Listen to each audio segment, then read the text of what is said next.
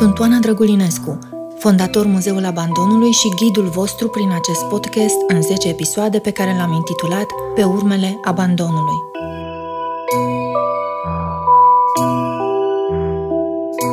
Am vorbit mult în episodul precedent despre ce înseamnă un muzeu NOR, adică un muzeu virtual construit pentru viitor – V-am povestit despre realitatea augmentată și ce înseamnă o experiență digitală și muzeală imersivă, așa cum este expoziția noastră de pe www.muzeulabandonului.ro. Am spus despre scanarea tridimensională a căminului Spital Siget, clădirea emblemă a celor mai negre capitole ale instituționalizării copiilor din România. Vă spuneam cum am început să arhivăm digital în Muzeul Abandonului artefacte ale vieții în instituțiile de protecție din România – și că la prima noastră întâlnire cu publicul, ce ne-a surprins cel mai mult a fost reacția copiilor.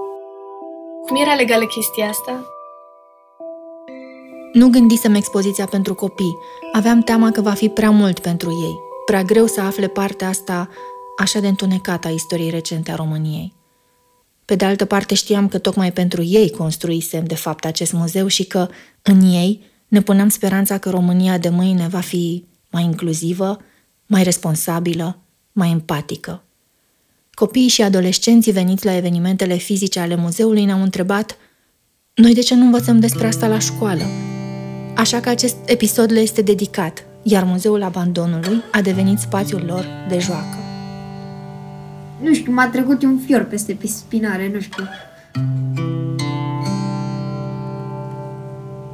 Când intru în muzeu, ă, primul lucru care mi-am amintesc este când intru într-un cer de la roșu în care te duce într-un cameră care arată exact realitatea. Știu care, în care era o, pe o tabliță scris ceva urât și mai era A plus A inimă frântă. Nu știu ce e aia. Cred că s-a certat cu cineva și Ce simt în Muzeul Abandonului generațiile născute la mulți ani după închiderea caselor de copii și căminelor spital? Ce nu înțeleg? Ce ar vrea să știe? Cum mai puteau să stea acolo? Da, cum suportau.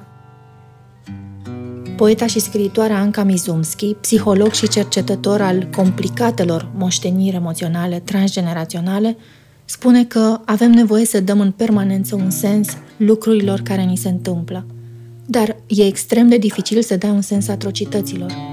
Când un grup de oameni trece printr-o traumă prelungită, efectul este de izolare, fragmentare și segmentare a personalității celor care au fost afectați. Întreaga Românie era căminul de la Sighet. Oamenii erau la fel de prizonieri ca și acei copii. Pentru că nu vedeau niciun fel sfârșitul acelei societăți. Adică gândește-te că erau deținuți într-o dictatură. Faptul că puteau să meargă de pe strada A pe strada B nu înseamnă mare lucru, pentru că nu puteau să iasă din țară, trăiau în două ore de lumină pe zi, nu aveau ce mânca, era întuneric. Crezi că mai aveau resurse să facă ceva pentru cei 700 de copii din leagănul ăla? Foarte greu să judece o dictatură din afara ei supraviețuirea ține foarte mult de soluții individuale în momentele astea de criză extrem. Ți era frică, pur și simplu. Uh, să vorbești la tine în casă, vorbeai în șoaptă. Pot eu să judec acum când trăiești într-o astfel de dictatură, cel mai tare nu te chinuie foamea sau frigul. Te chinuie absurdul. Faptul că nu are niciun sens ce se întâmplă. Și este foarte greu să găsești resurse, să lupți cu un asemenea absurd. Ești pur și simplu copleșit.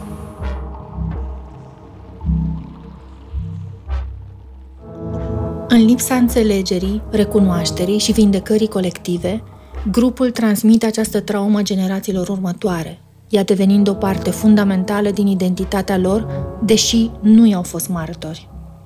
Tinerii și copiii care explorează astăzi Muzeul Abandonului nu fac parte în mod direct din narațiunea acestei suferințe produse în instituțiile de protecție din România. Dar pentru că nu avem încă o narațiune colectivă coerentă asupra acestui trecut, pentru că nu au existat încă recunoaștere, scuze și vindecare la nivelul profund al societății, ducem această poveste ascunsă cu noi, ca pe o fantomă, și o transmitem mai departe, fără să o înțelegem. Uiți trauma colectivă, dar nu uitând-o pur și simplu, ci creând respect pentru ea, creând un monument. Da, ideea era de ce să depășești trauma colectivă, pentru că dacă nu depășești, o dai mai departe copiilor și năpăților tăi și eu pledam să avem închiderea procesului. Deși istoria omenirii este o istorie a războaielor, curzimii, violurilor și măcelurilor și cu cât un lider a omorât mai mulți oameni, a avut un loc mai larg în istorie, uh, din fericire, noi nu transmitem numai trauma colectivă, ci transmitem și reziliența. Trauma transgenerațională poate fi oprită la nivel individual, spune Anca Mizumski.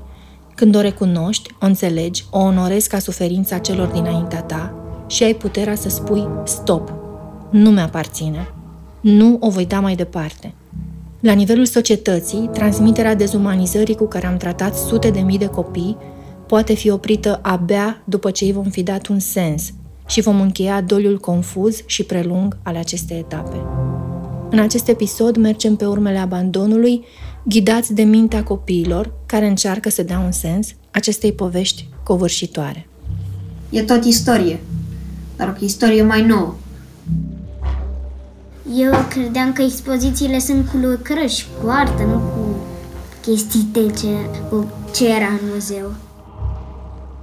Nu știu, era senzația asta de ireal, că Până la urmă m-am plimbat prin trecut oarecum și apoi m-am întors la viața de zi cu zi, unde orfelinatele sunt mai decente, dar, na, totuși ce am văzut a fost un lucru real, care s-a întâmplat cu adevărat. I-am propus scenaristei noastre, Ana Maria Ciobanu, să ia câțiva copii la întrebări despre experiența lor în călătoria pe urmele abandonului după ce au explorat expoziția noastră de realitate virtuală dedicată Căminului Spital de la Sighet. Pare ca un film sau pare mhm. real? Păi ca, un, ca o reprezentare a unui uh, loc real. Începem cu Nora, 8 ani, și Pavel, 10 ani, copiii Ioanei Călinescu, cofondator Muzeul Abandonului. Am stat și amândoi l-am, l-am vizitat pe toți. Astăzi m-am uitat un pic și am găsit uh, cei doi ursuleți deasupra ușii. Aia era ultima chestie. multe hârtiuțe ieșeau din pământ și se, se duceau așa. Cu multe desene făcute de copii. Primul lucru mi-ar amintesc când veneau hârtile înspre mine. M-ar fi că trec prin mine. Și cum v-ați simțit după? Adică când v-ați dat ochelarii jos, care au fost primele lucruri pe care le-ați spus? Ne-am simțit uh, informați. Ai șansa de a te informa despre cum trăiau copiii în acel an. Dacă v-ați întâlni cu un personaj al muzeului, una dintre persoanele pe care le-ați văzut povestindu-și viața de acolo, oare ce întrebări ați avea la care nu v-a răspuns muzeul? Ce ați vrea să știți de la, de la cineva pe care l-ați întâlnit virtual momentan? Cam, nu știu, cum era să dormi acolo, dacă pur și simplu se stingeau luminile și atât și toată lumea se arunca în paci și pe aia se culcau sau... Asta zic, da. Dacă pentru la, într-o cameră cu 10 copii se citea, cineva le citea o poveste. Sau pur și simplu se stingeau luminile și ori stătea cineva cu ei și aștepta să doarmă, ori îi lăsa acolo. Eu l-aș întreba prima dată cum a fost trește acolo. Adică ce a simțit când a stat acolo și chestii de genul. Știm că copiii se duceau acolo pentru că uh, erau aduși de părinții acolo, deoarece părinții nu știau că e un loc atât de îngrozitor acolo. Și cam asta e. Că dacă știau părinții, nu mă gândesc că și-ar fi trimis copiii acolo. Cine credeți că e păcălea în felul ăsta? Păi nu știu, mă gândesc că arăta bine pe din afară. Intuiția copiilor este corectă.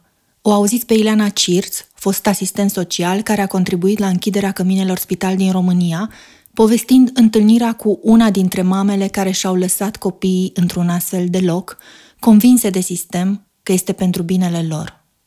Copilul ei avea dificultăți de dezvoltare mentală. Femeia avea mai mulți copii acasă și în sătucul ei, din nordul țării, nimeni nu știa să-i spună ce trebuie să facă pentru acest copil. Dar i-au spus că sunt mulți doctori și specialiști acolo unde îl va duce, la orfelinat.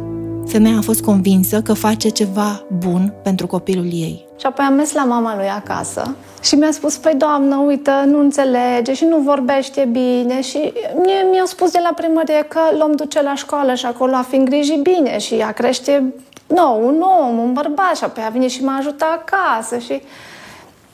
Și apoi mi-a spus cât de dificil este să circule de la 150 de kilometri distanță, cât de multe autobuze trebuia să schimbe și cum era greu, nu avea unde să doarmă peste noapte și îl vizita, dar foarte rar din cauza asta.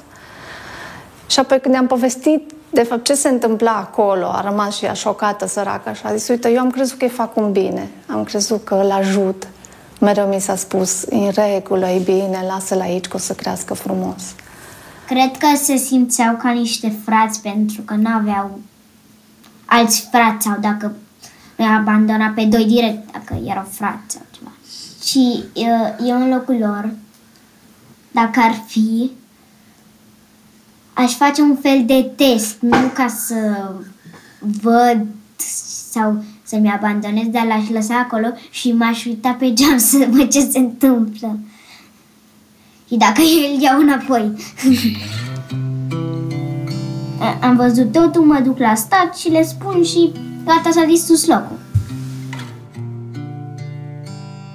Și nu știu care erau pedepsele când spărgeau geamul nu știu, poate nu le dădea să mănânce o săptămână sau... Și mă gândeam dacă, să spunem că sunt, erau 10 asistente, erau 10 camere așa moderne care erau ele? Dacă ele aveau birouri mai uh, mișto decât camerele da. copiilor? Da. da. Adică birou, o cameră ca acum, ceva de genul. O casă, o cameră normală. Noaptea îi lăsau să doarmă, ei se duceau acasă din de dimineață. Cred că n-aveau unde să se ducă sau putea să facă într-un fel.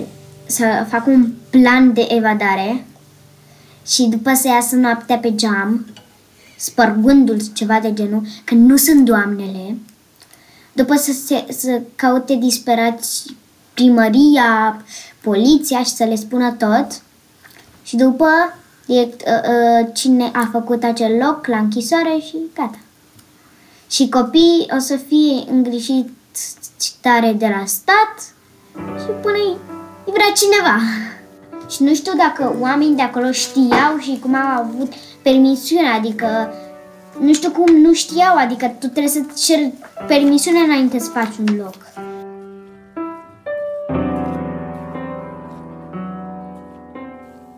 Nu poți egala fervoarea curiozității unui copil. Nora și Pavel au vrut să știe totul. Am primit o avalanșă de întrebări despre cum erau organizate dormitoarele, cum dormeau copiii, câte paturi erau într-o singură încăpere, cum se hrenau bebelușii și tot așa. Sigur că răspunsurile diferă în funcție de tipul instituției, dar ce știm de la Simina Bădică, consultantul muzeului și cercetător al istoriei comunismului, este că în leagăne, adică în instituțiile pentru copii între 0 și 3 ani, Neglijența și lipsurile structurale ale sistemului erau uneori atât de mari încât ajungeau să producă procentaje uriașe de dizabilitate în rândul copiilor. Lucrurile începeau dinainte ca ei să fie declarații recuperabile, adică aș duce povestea puțin mai, mai înapoi. Înainte de acest moment existau leagănele de copii, care erau instituția care avea în grijă între 0 și 3 ani. Dar ce se întâmpla în aceste leagăne am constatat și există studii foarte interesante și șocante, este că practic aceste leagăne și întregul sistem erau producătoare de dizabilitate.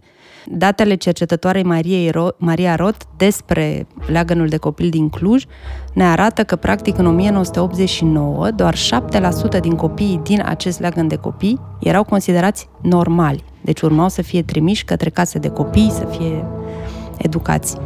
Restul au fost, um, erau etichetați cu diferite grade de dizabilitate, dintre care dizabilitate severă, deci recuperabil, deci cămin spital pentru copii recuperabili, erau 44%. Este enorm pentru, repet, un leagăn de copii în care erau trimiși toți copiii în această situație de, de abandon. Și concluzia ei și și a noastră este că Practic, sistemul era cel producător de dizabilitate, pentru că toate lucrurile despre care ai vorbit tu, lipsa de atenție, de stimulare, se întâmpla și în leagănele de copii, din cauza numărului mare de copii, din cauza, până la urmă, a instituționalizării în sine, care este un, unul din cele mai nepotrivite feluri de a crește un copil. Și atunci, la trei ani, când uh, venea doctorul, psihologul, specialistul cu listuța lui de lucruri pe care un copil de trei ani ar trebui să le facă, să vorbească atâtea cuvinte, să alerge nu știu cum, să știe culorile, să așa. Vă dați seama că astea erau lucruri uh, suprarealiste pentru niște copii crescuți într-un leagăn cu o interacțiune umană minimă, cu sistem abrutizant și așa și evident că picau testul pe capete unii după alții. Repet, 7% reușeau să treacă de această liniuță magică a normalității. Aducem azi din inimi de copii, din când curaj și dragoste de fi, mulțumire adâncă și fierbinte, tovarășului Nicolae Ceaușescu, scump părinte! Ideea că poți să denumești o categorie de copii irecuperabil, mie mi se pare că spune totul și despre natura acestui regim și despre este un termen care mie mi se pare că vine din domeniul reciclării, adică ce înseamnă recuperabil, cum adică recuperabil și recuperabil și existau și parțial recuperabil. Deci ăștia să devină niște termeni care să diferențieze copiii între ei și să, să ai instituții dedicate unor copii recuperabili în care se întâmplă ce? Că am văzut ce se întâmplă. Adică uh, uneori cuvintele spun foarte multe și oricât se încerca să se ascundă această realitate, ai acest cuvânt acolo și e, e totul acolo.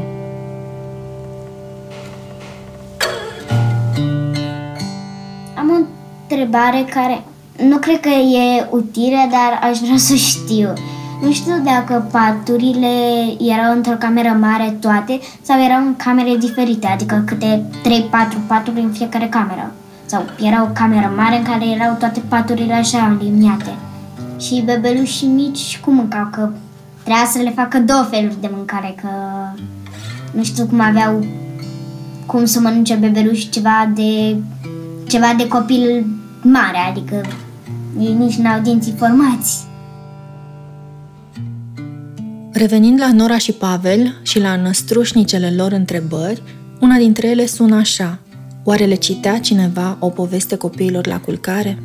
Avem multe de învățat de la copii și de la felul în care mintea lor navighează prin orice realitate, chiar și cea unui muzeu virtual. De la Smaranda Iordan, care are 13 ani, am descoperit, de exemplu, că Muzeul Abandonului poate umple golurile de care ai nevoie pentru a prinde o glumă din serialul Friends. Uh, e o uh, scenă când cineva face o glumă la adresa orfelinatelor din România la vremea aceea, care erau în 1990, pe acolo. Și nu mi s-a părut ceva neapărat uh, haios, știind cum, chiar cum erau orfelinatele. Um, the other day I was watching 60 Minutes and there was this piece on these orphans in Romania who have been so neglected that they're incapable of love.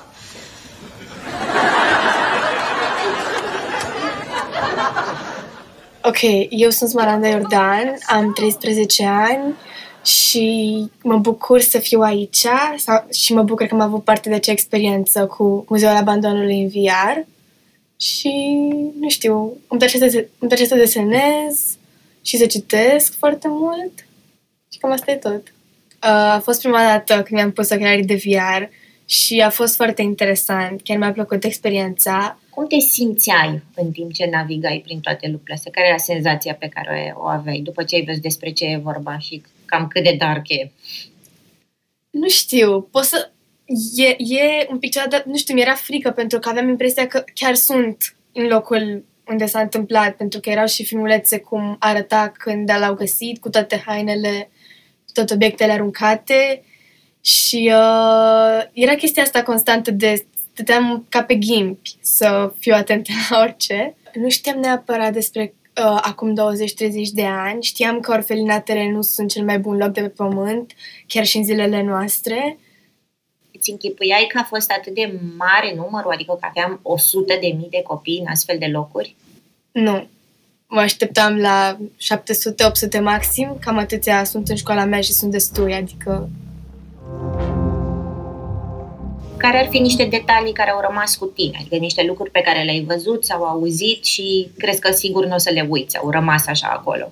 Păi, uh, câinele acela, cred că îl chema Timi, el mi-a rămas. Deci câinele pe care îl lipiseră de perete ca să ne ajungă copiii să nu strice și cum puneau jucăriile sus, la 3 metri jumate, cred că era, ca să le, se uite copiii la ele, dar fără să le atingă, pentru că erau, nu aveau destule jucării câți copii erau acolo.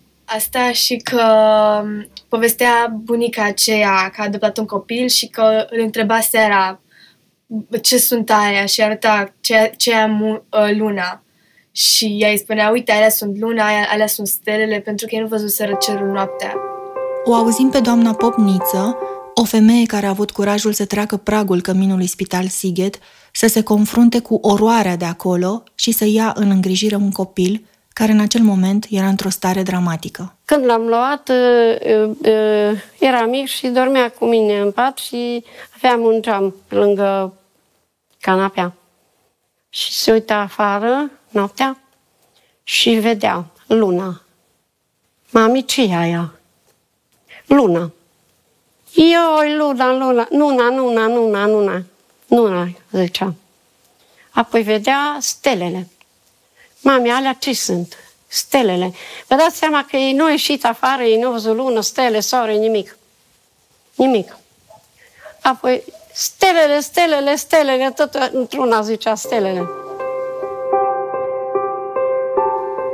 Nu, nu prea pot să procesez informația asta, adică mi se pare destul de necrezut tot și totuși s-a întâmplat. Foarte nașpa, adică nu, nu ale nu sunt condiții de trăit până la, la urmă.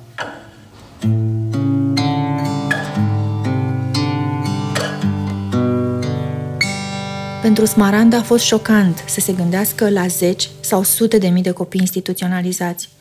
Mintea ei de copil cuprindea un număr care ar încăpea într-o școală, nu un fenomen care cuprinsese de fapt întreaga Românie.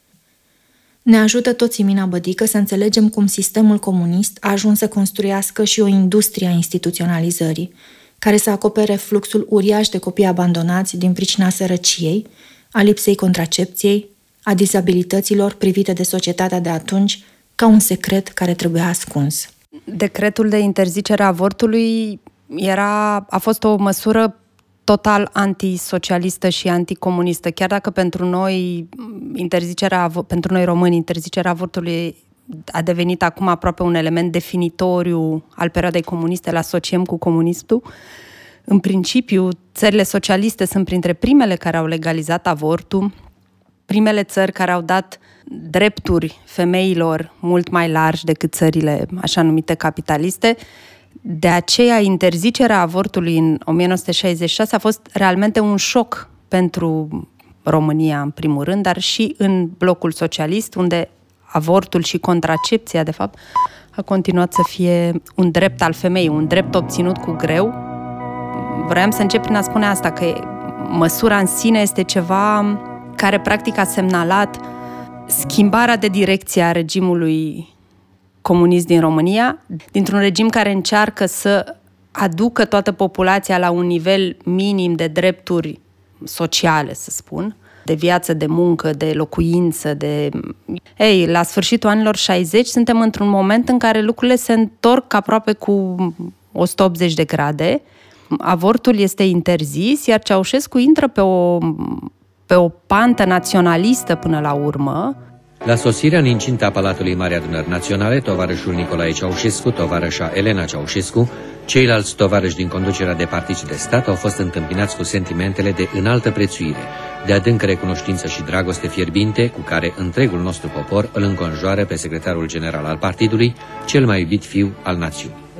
Românii trebuie să fie cei mai mult, cât mai mulți cei mai buni, cei mai frumoși, nu există probleme, nu există dizabilitate, nu există copii care nu corespund uh, românului perfect care va duce țara și regimul mai departe, totul este colectiv, totul este dictat de, de sus, totul este minunat, glorios, trăim într-o epocă de aur, nu mai avem probleme, toate problemele noastre s-au rezolvat, deci nimeni nu mai poate să semnaleze vreo problemă, pentru că asta, semnalarea unei probleme este antisistem și deci este un atac la, la adresa țării și a sistemului și totul devine o um, bufonerie din asta în spatele căruia mor oameni și copii și femei. Ați auzit de la Simina și un posibil răspuns pentru întrebările care ne-au fost adresate de copiii sau tinerii care navighează prin muzeul abandonului. De ce nu spunea nimeni ce se întâmplă în instituții? Nu vedeau?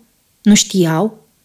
Sau ideologia național-socialistă ne otrăvise atât de profund? Felul în care aceste două sisteme s-au apropiat și nu întâmplător vorbeam de naționalismul exacerbat din ultimele decenii comuniste, practic comunismul românesc s-a transformat într-un socialism național, adică un național-socialist, ceea ce până la urmă este uh, definiția nazismului. Nazismul este național-socialism, de acolo vine termenul, cuvântul. Partidul nazist era Partidul Național Socialist, asta e prescurtarea. Uh, ce înseamnă național-socialism? Adică înseamnă socialismul pe care îl știm cu centralizare, cu totul comandat de sus și uh, Uh, așa, dar cu această componentă nouă socialist, uh, naționalistă și, mă rog, în, cadru, în cazul nazismului rasială, adică o încercare de purificare a, a națiunii, a rasei, cum o defineau ei, și știm foarte bine cum au făcut chesti, uh, naziștii chestia asta, inclusiv prin uh, omorârea persoanelor cu dizabilități, a fost o parte din programul lor, făceau chestia asta pentru Uh, curățarea, pentru a curăța genele rasei de asemenea de posibilitatea acestor degenerări despre care ei credeau că se transmit genetic. În fine, știau foarte puține la vremea aia despre cum se transmit trăsăturile genetic și apoi vii în România în, în perioada lui Ceaușescu și încep să vezi același lucru,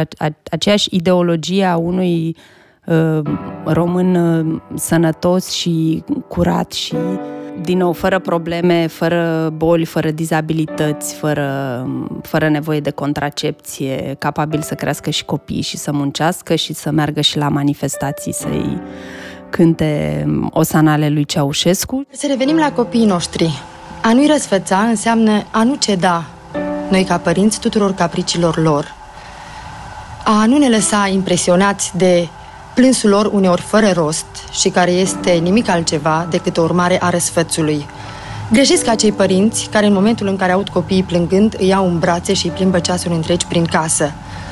Un copil cu un program normal de viață, un copil cu un program ordonat de viață, este un copil fericit și trebuie să fie un copil fericit. Și nu are voie să plângă pentru că e, trebuințele lui imediate îi sunt satisfăcute ar fi atât de interesant, adică ar face învățatul mult mai friendly pentru toată lumea. De exemplu, copiii din casa mea nu prea suportă școala nimeni. Iar dacă am putea să, de exemplu, la istorie, dacă am putea să vedem cum arătau casele în, în primul război mondial sau cum arătau, cum se luptau oamenii în război, cum arătau tranșele, toate lucrurile astea vii, ar, ar, ar face lucrurile mult mai, mult mai interesante și mult mai ar fi mai ușor să învățăm până la urmă. Am invitat copiii să ne ghideze prin acest episod și să fie ei vocile care pun întrebările vindecătoare. Este o expresie împrumutată tot de la scriitoarea Anca Mizumski. Unul dintre capitolele cărții sale, Țara mea suspendată, se numește Cel care pune întrebări vindecătoare. Iar eu mi l-am imaginat ca pe un fel de personaj de poveste, un înțelept al unui trib, care are acest rol comunitar, de a pune întrebările care duc la vindecare. Un copil abandonat înseamnă un copil fără familie și o viață tristă. Născuți liberi, copiilor pe care i-ați ascultat în acest episod le este greu să cuprindă cu mintea cum de nimeni nu se uita pe fereastra căminului Spital Sighet și nu vedea ce se întâmplă acolo. Cum de nu au evadat copiii și nu au cerut ajutorul. Cum de era legal așa un abuz. Vindecarea colectivă vine din a nu uita capitolele dureroase și rușinoase ale istoriei noastre – și a ne asigura că ele sunt cunoscute și înțelese inclusiv de către cei care nu i-au fost contemporani, sau poate mai ales de ei. Muzeul Abandonului este doar un nor de puncte digitale, dar avantajul unui astfel de muzeu în nori este că el poate fi vizitat de oriunde, oricând, și se îmbogățește constant, uneori cu opinii ale cercetătorilor, alteori cu ale donatorilor, cu povești de abandon sau iată, cu opiniile copiilor pentru care, din fericire, abandonul este doar un concept abstract.